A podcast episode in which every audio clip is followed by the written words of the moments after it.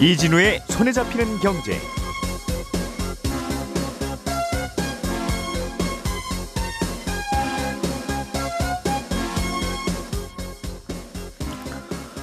안녕하십니까, 이진우입니다.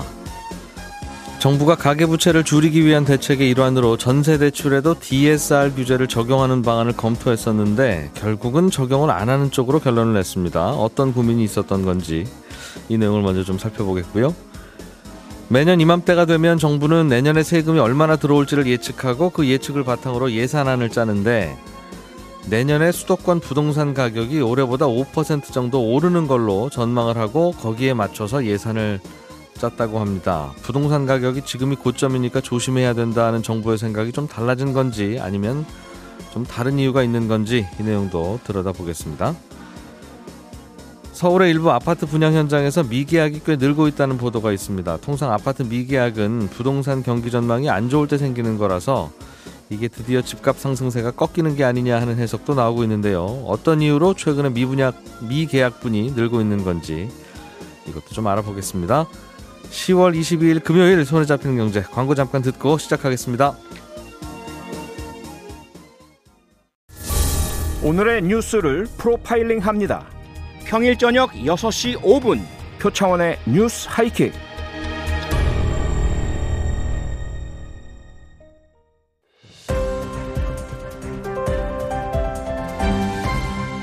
이진우의 손에 잡히는 경제. 네, 경제 뉴스들 또 재미있게 정리해드리겠습니다. 손에 잡히는 경제 박세훈 작가, 그리고 김현우 행복자산관리연구소장. 오늘은 금요일에만 들을 수 있는 목소리, 안승찬 경제전문기자 함께 나왔습니다. 어서 오십시오. 네, 안녕하세요. 자, 안승찬 기자가 준비해온 소식, 이게 논란거리였어요. 네. 전세 대출에도 디에스알 규제를 적용하느냐 마느냐를 네. 놓고 논란이 좀 있었는데 네. 결론은 포함을 안 시키는 걸로 결정이 됐다고는 합니다만 네. 디에스알 규제는 뭐예요? 그러니까 제가 지난주에 딱 이 시간에 나왔을 때 네. 전세 대출을 정부가 이제 대출 총량 규제에 포함시키지 않기로 했다. 요거를 예. 말씀드렸는데, 그때 이제 고승범 금융위원장이 같이 했던 말이 뭐냐면, 그렇다고 우리가 전세 대출 무조건 다 해주는 거 아니다. 음. 소득 범위 내에서 가계 대출 관리를 해야 되고 전세 대출도 여기에 포함되다. 이런 식으로 얘기를 했어요. 네. 그래서 아, 그러면 전세 대출도 이 사람의 연소득, 연봉에 비례해서 주는 쪽으로 가는가 보다. 이렇게 음. 생각을 했고 네. 대표적으로 그래서 디에스알 규제에 전세 대출이 들어갈 거란 예상이 많았는데 네. 디에스알이라는 게 뭐라, 뭐냐면 우리말로 옮기면 이제 총 부채 원리금 상환 비율입니다. 그러니까 네. 간단히 말하면 내가 이제 매년 대출을 받으면 매년 갚아야 되는 돈이 있잖아요. 원리금이. 원리금. 이자하고 원금을 이제 분할해서 상환해야 될 텐데 그 돈이 내 연간 수입액에 얼마 이상 넘으면 안 된다. 음. 이런 식으로 규제하는 게 디에스알이에요.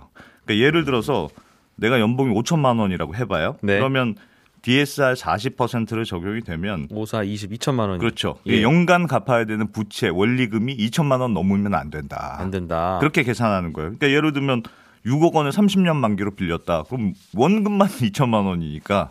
뭐 일 년에 그런, 어, 그렇죠. 아, 그러네요, 그러네요. 그렇죠. 그러니까 그러네요. 육억 원은 택도 안 되고 금리 삼 퍼센트 정도만 적용해도 한 삼억 원대, 오천만 원인 연봉인 사람은 한 삼억 원대 정도까지만 아. 빌릴 수 있다. 이런 식으로 계산하는 그, 거예요. 그 어떤 대출이라도 연봉이 네. 오천만 원이면 그렇습니다.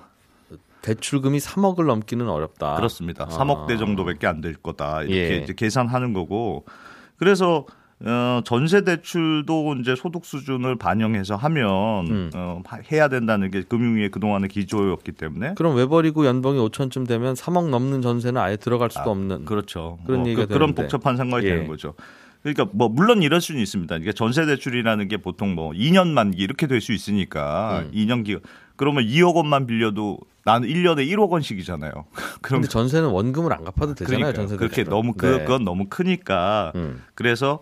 전체 원금으로 넣지 말고 전세 대출의 경우에는 뭐 이자만 디에스알에 반영. 이자는 매, 매달, 매년 갚아야 되니까 예, 예. 이자만 뭐 디에스알 계산에 반영을 한다든가, 아니면 전세 대출이 이제 정부가 보증을 한 팔십 퍼센트 정도 해주잖아요. 예. 근데 나머지 이십 퍼센트는 정부 보증을 못 받은 거니까 음. 이건 네 신용으로 빌린 거 아니냐. 음. 그래서 그 비보증 부분만 디에스알에 넣, 넣, 넣어야 되는 거 아니냐. 뭐 이런저런 어, 음. 예상들이 나왔는데. 결론적으로 말씀드리면 어제 또 이제 정부가 이제 말을 바꿔서 전세 대출은 디에스알 적용을 안 하겠다. 뭐 이렇게 얘기한 거라서 음, 소득 상관없이 계약서에 찍혀 있는 금액으로 대출해 주겠다. 예, 예. 예. 아무래도 뭐 전세 대출은 워낙 비중이 높기 때문에 전체 가계 대출에서 그래서 가계 부채 관리하려면 전세 대출을 좀 잡아야 되는 거 아니냐. 그런 속내도 있었던 것 같은데 음. 또 막상 전세 대출 조이기 시작하면 또 돈 부족해서 전세 자금 못 마련했다 이런 사례들이 생길 수 있잖아요. 있겠죠. 어, 그러니까 그런 게 좀 부담스러웠던 게 아닌가 싶은 생각이 듭니다. 우리나라 지금 가계 대출이 문제긴 문제라고 해서 예. 가계 대출을 들여다보면 네. 매달 늘어나는 가계 대출이 십이라면 오는 전세 그렇지. 대출 때문에 늘어나고 있대요. 그렇습니다. 그러니까 이거를 정부 입장에서 잡고 싶겠죠. 결국은 전세 대출을 잡는 게 가계 대출 잡는 거고. 네. 그래도 전세 대출 잡겠다고 시작했는데 가계 대출 네. 잡겠다고 음. 전세 대출을 빼고 가계 대출을 잡기는 어려우니까. 음. 그런데 전세 대출을 막으면 또 이런 문제가 생겨서 결국은 안 막기로 하면 애초에 시작할 때 이걸 막을 수 있을까 없을까를 판단하고 그래도 막아야 되겠다라고 생각하면 하는 거고. 네. 에이, 못 막겠는데 이거는 서민들용이라서라고 하면 시작을 안 해야 되는 건데 왜 시작을 했다가 또 막았다가 안 막아서 이게 최악이 돼버렸어요. 지난주에도 저희가 이런 왔다 왜 왔다가 그러니까 저 어떻게 하는 게 정답인지는 어려 모르겠습니다만 하여튼 지금 왔다 갔다 해서 조금 혼란스러운 게 사실인데 뭐 그렇다고 해도 하여튼 전세 대출을 그럼 앞으로 다 해주겠다 그런 건 아니더라고요. 예. 그러니까 어, 지난 지난번에도 왜 이렇게 김현우 소장님이 잘 정리 한번 해주셨던데 음. 지금 은행들이 자율적으로 전세 대출 규제하는 것들이 있잖아요. 예를 들어서 어, 뭐 전세계 전세 계약을 갱신할 때 증액한 부분이 있으면 증액한 금액만 뭐 대출 전세 대출 해준다든가 아니면 잔금일 이후에는 전세 대출 안 해준다거나 아니 음. 유주택자가 전세 대출 받, 받으려고 하면 비대면은 안 되고 꼭 은행 창구에 와야 된다든가 지금 은행들이 이런 거 하고 있어요. 그러니까 네. 예. 이런 자율적인 전세 대출 규제는 계속 유지된다. 뭐 이렇게 음. 또 얘기를 하더라고요. 알겠습니다. 근데 마음은 이해가 돼요. 저도 그러니까. 네. 그러니까 살은 빼고 싶고 야식은 먹고 싶고. 둘 다는 안 되잖아요. 어렵죠. 둘 다는 안 되죠. 근데 예. 항상 고민은 돼요. 그래서 인간적인 고민은 이해가 되는데. 네. 알겠습니다. 전세 대출은 그럼 디에스알 규제에서 빠지게 됐는데 다른 대출을 좀 더 강화해서 좀 조여보겠다는 이야기도 있어요. 그럼 예. 또 불똥이 어디로 튈지도 좀 고민을 해볼 필요 있을 것 같은데.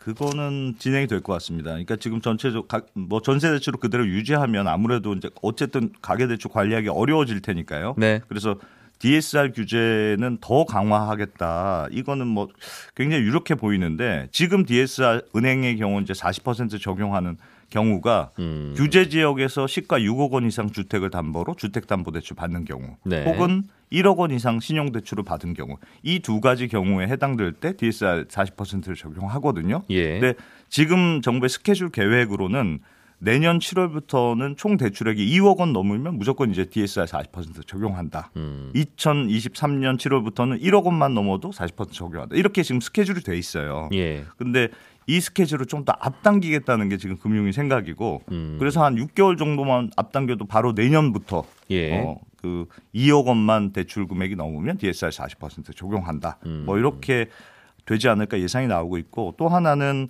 지금 은행은 디에스알 사십 퍼센트를 적용하지만 제이 금융권은 또 디에스알을 육십 퍼센트로 은행보다 조금 느슨하게 적용하고 있거든요. 그러니까 또 이쪽으로 풍선 효과가 좀 나타나니까 이 제이 금융권도 은행하고 똑같이 디에스알 사십 퍼센트로 적용할 것이다. 이런 음. 예상들이 나오는데 예. 지금 가계대출 추가 대책이 뭐 매주 나온다고 하다 다음 주 다음 주 계속 미뤄지고 있는데 음.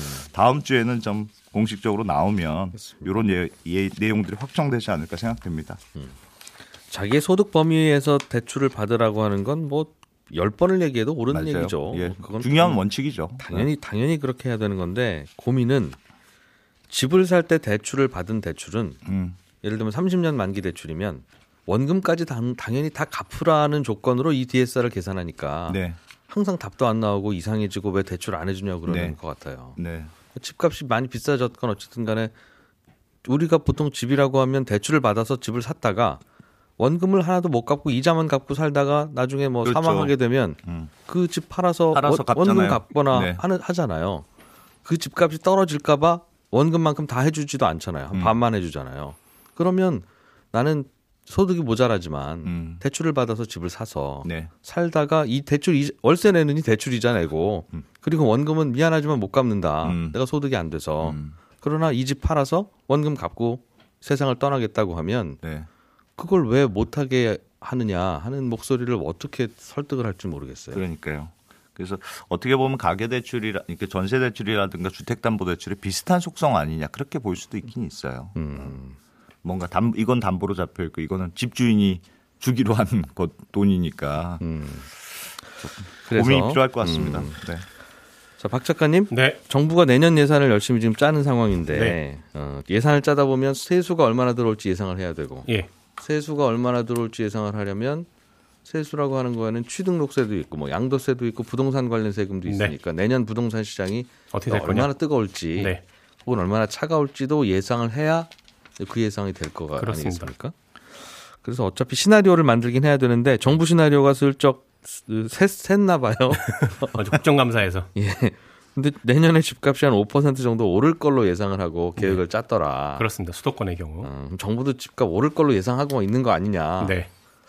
그런 얘기가 이제 되는 건가 봐요. 그렇죠. 그래서 음. 논란이 됩니다. 왜냐하면 홍남기 부총리가 했던 얘기들이 있어요. 지난 칠월에 부동산 담화 발표하면서 뭐라고 했냐면 주택가격이 지속적으로 오를 수는 없다. 집값은 지금이 고점이다. 네. 이렇게 얘기를 했고 이달 초에는 부동산 시장이 최근 들어 오름세가 꺾였다고 판단한다. 예. 라고 했거든요. 예. 그랬는데 정부가 내년 예산안을 짜면서는 집값이 올해보다 수도권의 경우 오 퍼센트 오를 거다라고 전망을 했다고 하니까 음. 아니 집값 고점이라더니 왜 내년에 더 오를 거라고 전망을 하는 거냐. 정부의 태도가 이중적이다라는 비판이 나오고 있는 겁니다. 음.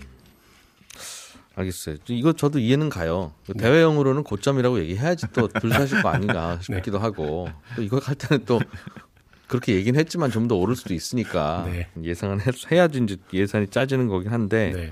오 퍼센트 정도 오를 거라고 예상한 혹시 근거는 있습니까? 아, 사실은 내부 자료이기 때문에 정확히 음. 알 수는 없어요. 그리고 예. 오 퍼센트가 오른다고 하든 십 퍼센트 오른다고 하든 내년에 집값이 실제로 오 퍼센트 오를지 십 퍼센트 오를지는 아무도 알 수 없습니다. 네. 집값에 영향 주는 변수가 워낙 너무 많고 네. 특히 가격이라는 건 사람들 심리에 크게 영향을 받기 때문에 음. 쉽게 예상하기는 어렵죠. 다만 정부 입장에서는 음. 내년도 나라 살림을 짜려면 대략 이 정도의 세금이 내년에 들어올지 예상을 해야 되잖아요. 말씀하신 것처럼. 예. 그래야 들어오는 예산에 맞춰서 어디에 얼마나 쓸지 계획을 할 수 있으니까. 그러니 정부 입장에서는 매년 예산을 최대한 더 걷고 싶어 할 거예요. 그런 유인이 있을 겁니다. 많이 걷어야 음. 원하는 곳에 쓸 수 있기 때문이기도 하고 아. 괜히 적게 걷었다가 내년에 모자라면 국회에서 추경해야 되고 그럼 또 언론에서는 내년 작년에 예산 잘못 짜는 바람에 지금 추경해야 된다라고 또 비판을 하게 될 거고 그러니 음. 부동산 가격이 대략 한 요 정도는 오를 겁니다라고 좀 높게 전망을 하고 더 걷는 거죠. 알겠어요. 내년 예산 짤 때 정부는 좀 넉넉하게 짜고 싶다. 그렇습니다. 코로나 또 다음 다음 해이기도 하고 하니 네. 네. 그런데 세금은 요만큼밖에 안 들어오는데 예산을 이렇게 많이 쓴다고요? 라고 네. 하면 국가 부채 늘어나는 거 아닙니까? 혼나죠. 이런 저항과 반발이 있을까 봐 네. 세금이 넉넉히 들어올 겁니다. 네. 라고 가능하면 추산을 하고 싶고 그렇습니다. 그게 반영되다 보면 집값도 이 정도 좀 오를 것 같잖아요. 이제 네. 이런 계산이 들어간 거다. 그렇습니다. 어떻게 될지 모르지만 그렇습니다. 그 해석도 뭐 나름 일리는 있어 보이는데요. 그렇죠. 근데 또 음. 재밌는 건 뭐냐면 양도세는 또 줄 거라고 예상을 해놨더라고요. 지... 주택 거래가 좀 줄 거라고 예상을 한 겁니다. 그럼 양, 그 일각에서는 매물이 좀 나오려면 네. 양도세 중과하는 거 이거 다시 예전처럼 그 평이하게 돌려야 됩니다라는 네. 이야기 하고 있는데 네. 그거 안 할 것 같다는 판단을 넣은 거네요. 그렇죠. 아. 알겠습니다. 그건 국회가 하는 일인데 주식시장 전망도 했을 텐데 정부가 그렇습니다. 내년에 코스피 지수가 평균 어느 정도나 될 것 같으세요? 진행자께서는 내년에? 내년요? 네. 지금 한 삼천 선이죠. 네. 삼천백 정도 되죠. 대답 잘하세요. 대체로 저는 틀립니다. 네. 이천팔백? 이천팔백이요? 아, 아, 안 돼. 자주 틀립니다. 네. 진행자는. 대부분 정부는요. 저는. 네. 내년 코스피가 평균 삼천사백칠십 수준일 거다. 이렇게 전망을 했습니다. 음. 정부가 올해 전망한 코스피 전망치가 삼천이백이십팔이었거든요. 예. 그러니까 올해보다 내년에 코스피 시장이 더 좋을 거다. 이렇게 본 겁니다. 음, 예. 물론 이게 기재부 직원들이 모여서 이렇게 전망을 한 건 아니고요. 네. 외부 전문기관에서 전망한 걸 종합한 거라는 게 홍 부총리의 설명인데 음. 우리가 주식 팔면 증권거래세 내잖아요. 예. 내년에 코스피 지수가 삼천사백칠십 수준 정도 되면 좋은 거니까 시장이. 네. 음. 증권거래세로 들어오는 게 대략 칠조 오천억 정도 될 거다 이렇게 예상을 합니다. 거래세가. 네. 코로나 예. 사태 이전인 이천십구 년에 거친 게 사조 오천억 조금 안 되는데 그거보다 삼조 정도 더 거칠 거다. 라고 본 겁니다. 음. 더 거칠 거라고 본 걸 수도 있고 삼조 정도 더 들어왔으면 좋겠다라고 본 걸 수도 있습니다. 일단 들어온 걸로 가정하고 예산을 짜고 싶다. 그렇습니다. 음. 물론 이제 부동산과 마찬가지로 내년에 증시 어떻게 될지는 그 누구도 모르는 일이라서 알겠어요. 만약에 정부 전망대로 내년에 주가가 안 오르면 증권거래세 세수는 줄어들 가능성이 있거든요. 음. 그럼 또 올해도 세수 추계 제대로 못해서 이래저래 비판받고 있는데 네. 증시 전망을 너무 지나치게 낙관하고 있는 게 아니냐라는 비판이 그래서 또 나오고 있습니다. 음. 예산 짤 때 쓴 부동산 시장 전망치를 가지고 또 또 또 뭐라 그래 또 기자들도 되게 짓궂어요 이런 거 마음 다 알면서. 김현우 소장님, 네. 서울에서 분양한 아파트에 당첨은 됐는데 계약을 안 하는 분들이 늘고 있대요. 네, 그렇습니다. 당첨되기가 쉽지 않은데. 예. 뭐 청약 경쟁률 어마어마하다고 하죠. 그러면서 예. 이게 미계약, 즉 당첨이 됐는데도 계약을 안 한다? 그러면 이제 열기가 주춤한 거 아니냐? 예. 청약시장에 혹은 부동산 시장에 병화나가 있는 거 아니냐라는 기사들이 요즘에 나오더라고요. 네. 그래서 실제로 미계약 물량이 늘어났는지, 늘어났으면 얼마나 늘어났는지, 왜 늘어났는지를 확인을 좀 해봤습니다. 음. 작년하고 올해를 비교를 해보니까요. 작년 한 해 동안 서울에서 분양한 아파트는 전부 삼십육 건입니다. 음. 그중에 미계약 물건은 중복 된걸 제외하면 아홉 건이었고요. 네. 올해는 시월까지 서울에서 분양한 아파트가 열두 건, 삼분의 일 수준이죠. 작년에 비해서. 아니 서울에서 분양한 아파트가 열두 채밖에 안 된다고요? 네. 청약, 아 열두 채가 아닙니다. 열두 건이라서. 아, 예, 예. 한 건당 몇백 차씩 하는 아, 거죠. 그렇죠, 그렇죠. 예, 예, 그중에서. 예. 모두 민영이었고 이 중에 미계약으로 공고가 나온 물건은 여덟 건이었습니다. 아, 일부라도 미계약이 있었던 건이. 예. 한, 예. 한 채라도 알겠어요. 미계약이 있었다. 예. 그럼 그게 여덟 건입니다. 그러니까 비율로 보면 은 음. 작년에는 삼십육 건 중에 아홉 건, 그러니까 이십오 퍼센트고 네. 올해는 열두 건 중에 여덟 건이니까 한 육십오 퍼센트 정도 되죠. 음. 그러니까 비율상으로는 어, 미계약이 엄청나게 폭증한 것 같다라고 보일 수도 있는데 네. 자세히 들여다보면 사정이 좀 다릅니다.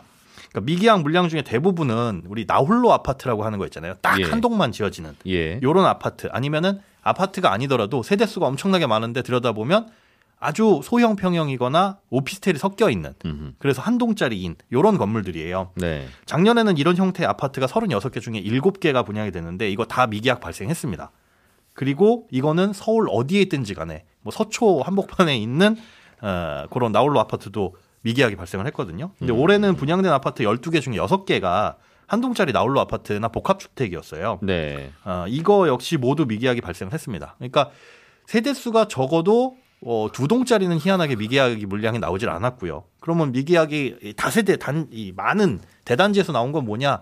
그럴 때는 손에 꼽을 정도로 세대수가 적게 어, 나온 그 미계약 물량이었고요. 그러니까 정리해 보자면은 나홀로 아파트에서는 작년이나 지금이나 모두 미계약이 발생을 했고요. 올해에는 그 나홀로 아파트가 아닌 아파트의 분양이 비율이 상대적으로 적었다. 음. 그러니까 전체적인 물량으로 봤을 때는 이게 미계약 물량이 늘어나서 뭔가 유의미한 내용을 보인다라고 통계상으로는 그런 것 같지 않다. 네, 그렇게 보기까지는 어렵다. 아, 물론 아파트 분양하다 보면 특히 많이 분양하다 보면 계약 안 하는 분도 생기긴 생기죠. 예, 그렇죠. 당연히 생기는데 이제 걱정되는 건 예를 들면 이번에 열 채 분양했는데 네. 다 당첨은 되시고 예. 일곱 분이나 계약을 안 하셨네. 네. 왜 그러지? 한두 분 계약 안 하는 거야 이해가 되는데 왜, 왜 이러지? 이제 이런 일이 벌어지고 있냐는 거예요. 혹시. 네. 그런데 그렇진 않습니다. 그렇지는 않아요. 예. 어... 그래서 세대수가 중요하긴 한데요. 세대수가 예. 보통 보면 나홀로 아파트나 아니면 아까 말씀드린 오피스텔이 섞여 있는 경우에는 음. 많이 나와요. 근데 그게 십에서 이십 제곱미터짜리 아주 소형 평형이죠. 왜 소형 평형은 당첨되고도 미계약일까요? 그거를 여러 가지로 분석을 해볼 수가 있는데 작은 예. 문제는 아닐 겁니다. 음. 작은 문제는 아닌데 대부분 불만족스러운. 그러니까 아, 아, 아유, 넣긴 넣었는데 아, 너무 좁은데 네. 이런 생각 다시 한다는 거예요. 맞습니다. 그래서 본청약과 비교를 해보면 그런 것들은 본청약의 경쟁률도 낮아요. 네. 그러니까 뭐 십 대 일, 이십 대 일 정도. 물론 이것도 경쟁률이 치열한 음. 거지만 요즘에 서울 아파트가 뭐 몇백 대 일 넘어가는 걸 생각을 하면 그렇게 경쟁률이 본청에서 낮은 것들은 음. 나중에도 미계약이 많이 발생하더라. 심지어 한 번 미계약이 발생해서 공고를 띄우고 네. 두 번 띄우는 경우도 있습니다. 여기에 미계약에 당첨되신 줍줍이라고 하죠. 청약통장 필요 없이 넣었는데 당첨됐을 땐 이건 더 포기가 쉽잖아요. 예. 그래서 그런 분들까지 하다 보면은 그런 십에서 이십 제곱미터짜리는 세대수도 많이 나오고 네. 미계약 물량도 많더라. 이렇게 정리를 해볼 수가 있습니다. 그렇군요. 그 작은 평형들에는 미계약이 가끔 나오긴 하는데 예. 요즘도 나오고 있는데 그게 다 작은 평형이라서 편, 큰 변화는 아닌 것 같다고요? 네, 그렇습니다. 그래서 실제로 대단위 단지 아파트나 아니면 면적이 큰 아파트 같은 경우에는 네. 어, 미계약 물량이 거의 안 나오고요. 음. 어, 나온다고 하더라도 뭐 다섯 손가락 안에 꼽는 그 정도 부분이라고 보시면 될 것 같아요. 음. 대표적인 게 올해 나왔던 디에이치 자이 개포 이거 당첨되면은 로또다. 네. 어, 주변 시세보다 한 십억 이상 차익을 거둘 수 있다. 이렇게 나온 거잖아요. 이게 예. 천구백구십육 세대거든요. 예. 열다섯 개 동이고. 근데 음. 여기서 다섯 세대 나왔습니다. 음. 그러니까 미, 미계약군이 예. 예. 본청약에서 인기가 많았던 아파트들은 미계약도 거의 나올 가능성이 없고 그럼 이거는 포기를 한 거냐라기보다는 중간에 부적격으로 인해서 음, 부적격 당첨이나 다른 사유로 인해 가지고 나오는 물량들이 많다 이렇게 볼 수 있어요. 시장에 의미 있는 신호는 아닌 것 같다 이거죠. 예. 좀 더 많이 통계가 쌓여야 그건 의미를 분석을 할 수 있을 것 같다고 생각이 됩니다. 음. 이게 뭐 미계약분 나오면 다시 추첨을 합니까 그럼? 네, 다시 무슨 이 줍줍으로 청약을 다시 다이죠. 음. 공고를 내서 거기에서 이제 그런 별도의 자격 없이 들어갈 수 있습니다. 네, 저는 잠시 후에 열한 시 오 분에 이어지는 손에 잡히는 경제 플러스에서 다시 한번 찾아오겠습니다. 이진우였습니다. 고맙습니다.